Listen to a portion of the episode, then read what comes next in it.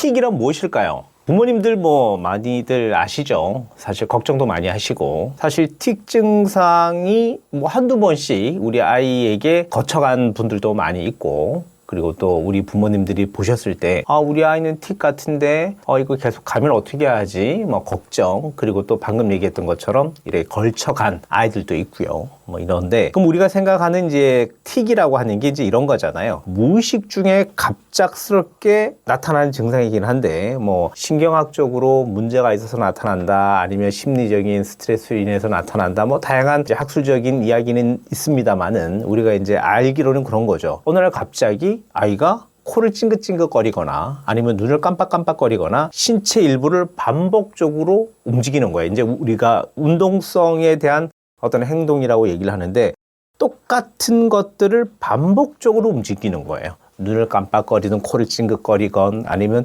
입을 뭐 이렇게 실룩실룩 거리건 그리고 우리가 또 한편으로 봤을 때 움직임에 대한 행동도 있지만 소리를 내는 음성 틱도 있죠. 그래서 킁킁 소리를 낸다든가 아니면 좀 이상한 소리를 같이 냅니다. 자, 이러한 것들을 우리는 이제 여러 가지 이제 방금 제가 얘기 드렸던 것처럼 뭐 심리적인 문제 아니면 신경학적인 문제 뭐 대부분 많이 있습니다. 자, 근데 틱 증상은 그러면 여러분들이 생각할 때 어느 시기에 가장 많이 나타날까? 요즘 보니까 사실은 유치원 때도 사실 좀 나타나는 아이들을 좀 많이 봤고요. 그리고 초등학교 때도 좀 많이 나타나는데 제가 봤었을 때는 한 만 3세 정도부터 시작을 해가지고 초등학교 저학년까지 좀 많이 발생이 되는 것 같아요. 제가 느끼기에. 그리고 이제 이 틱 증상들이 보통 이제 그 아동들 중에 한 10%에서 한 20%가 겪는 흔한 증상이라고도 이야기를 합니다. 자, 그런데 일반적으로 한 만 7세 정도가 되면 틱 증상이 사라지는 경우도 상당히 많이 있어요. 자, 그렇기 때문에 생겼다, 사라지고 또 생겼다, 사라지고 이렇게 반복적으로 할- 오는 것들이기 때문에 부모님은 그렇게 신경을, 뭐 사실 신경을 안 쓴다라고 한다면 좀 뭐 그렇지만 너무 그렇게 예민하게 반응 안 하셔도 됩니다. 자, 다만 이러한 것들이 금방 지나가고 또 생겼다가 지나가고는 상관없는데 이게 좀 생겨서 사라지기까지의 시간들이 좀 오래 걸리는 아이들이 있어요.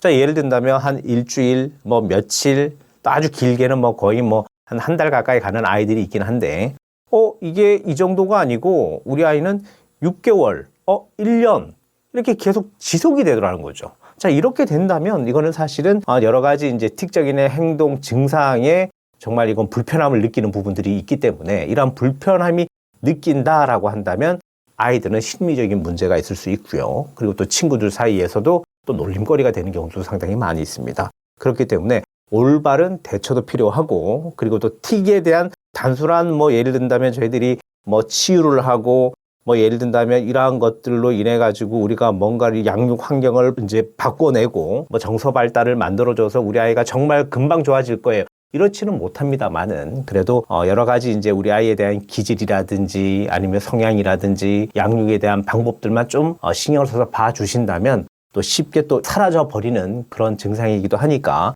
한번 우리가 오늘 시간에는 한번 체크해 보는 시간들로 가져보도록 하겠습니다.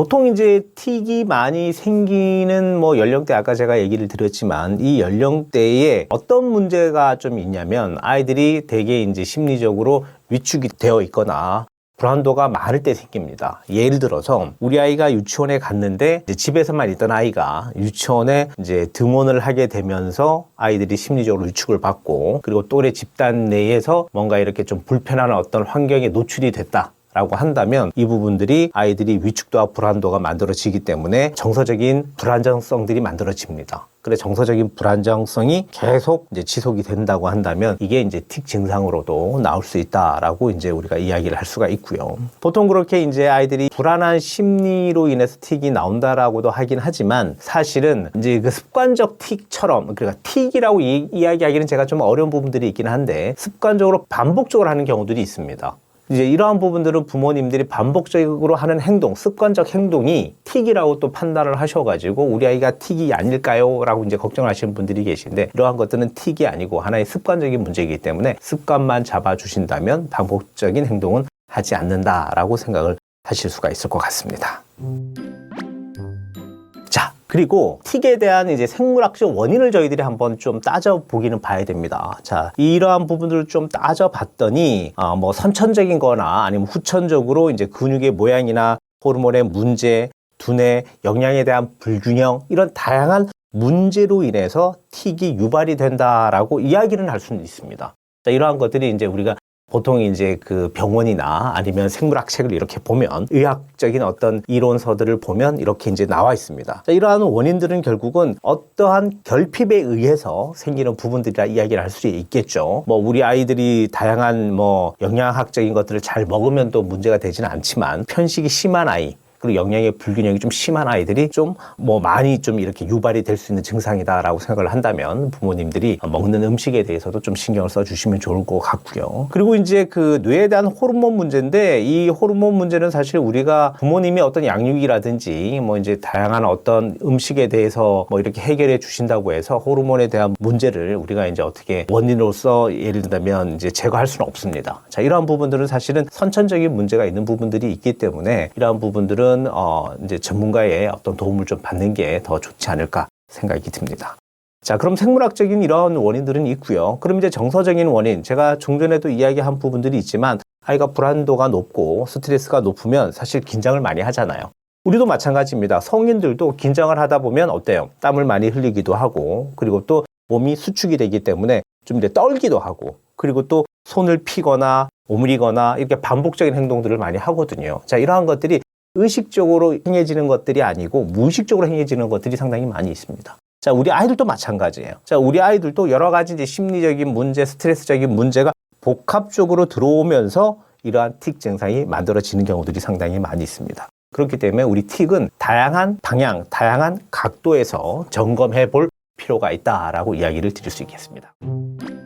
자, 그러면 어떤 이제 그 놀이를 통해서 우리의 틱 증상을 좀 완화시킬 수 있을까? 아니면 완화보다 아예 난 없애고 싶어.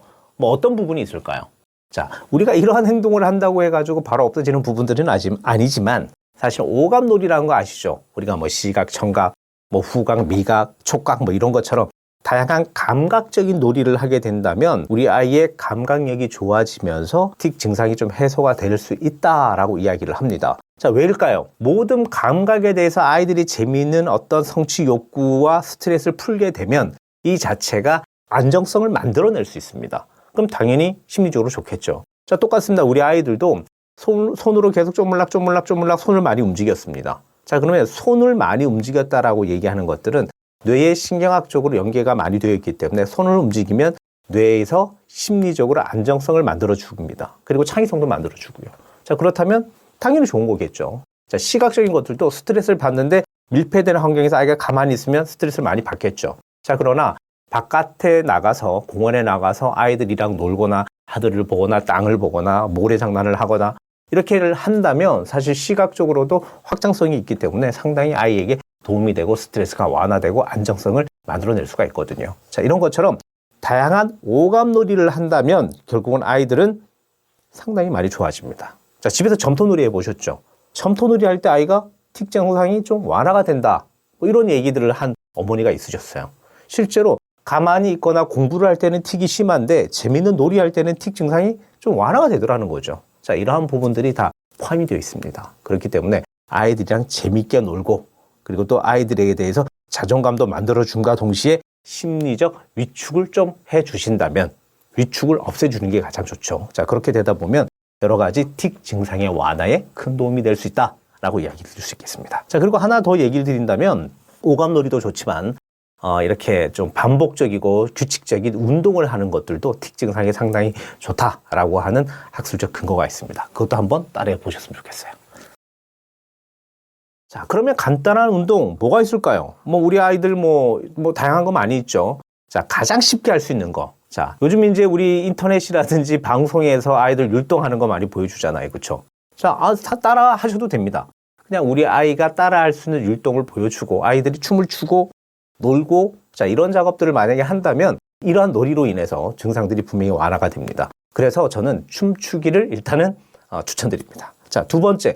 공놀이도 추천드립니다. 왜냐하면 우리가 심리적 스트레스를 받을 때 뭔가를 만지는 건 분명히 도움이 된다고 그랬었죠. 자, 그런데 이 공을 가지고 목표를 정해놓고 성취를 계속하는 예를 농구를 한다거나 축구를 한다거나 자, 이렇게 된다면 성취 목적이 생기는 거거든요. 자 그리고 또 어떤 성취에 대해서 스스로에 대한 우월감도 생깁니다. 만약에 점수를 내거나 이기거나 게임에서 이기거나 자 이러한 것들도 틱 증상에 상당히 도움을 많이 줄 수가 있다고 하니까 이러한 부분들도 우리 한번 놀이로서 활용해 보시면 상당히 중요하실 것 같습니다.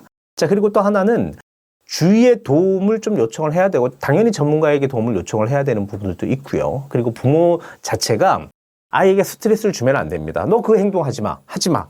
왜 이렇게 하지 마. 하지 마. 그리고 계속 신경 쓰고 계속 이제 아이에 대해서 집중적으로 이제 뭔가를 하는 행동에 대해서 저- 저지를 한다면 결국은 우리 아이는 심리적으로 또 위축이 되고 또 안 하려고 상당히 노력은 하지만 엄마가 안 보는 상황에서는 그 행동을 반복적으로 습관적으로 더 많이 할 수가 있으니까 이런 부분들은 좀 없애주시면 좋으실 것 같아요. 자, 다음 시간에는 어, 요즘 우리 아이들 뭐 활동성이 있고 상당히 좋은 부분들도 있지만 무기력한 아이들 상당히 많습니다. 그래서 아동 우울과 무기력에 대해서 이야기해보는 시간을 가지려고 합니다. 예, 다음 시간에 뵙겠습니다.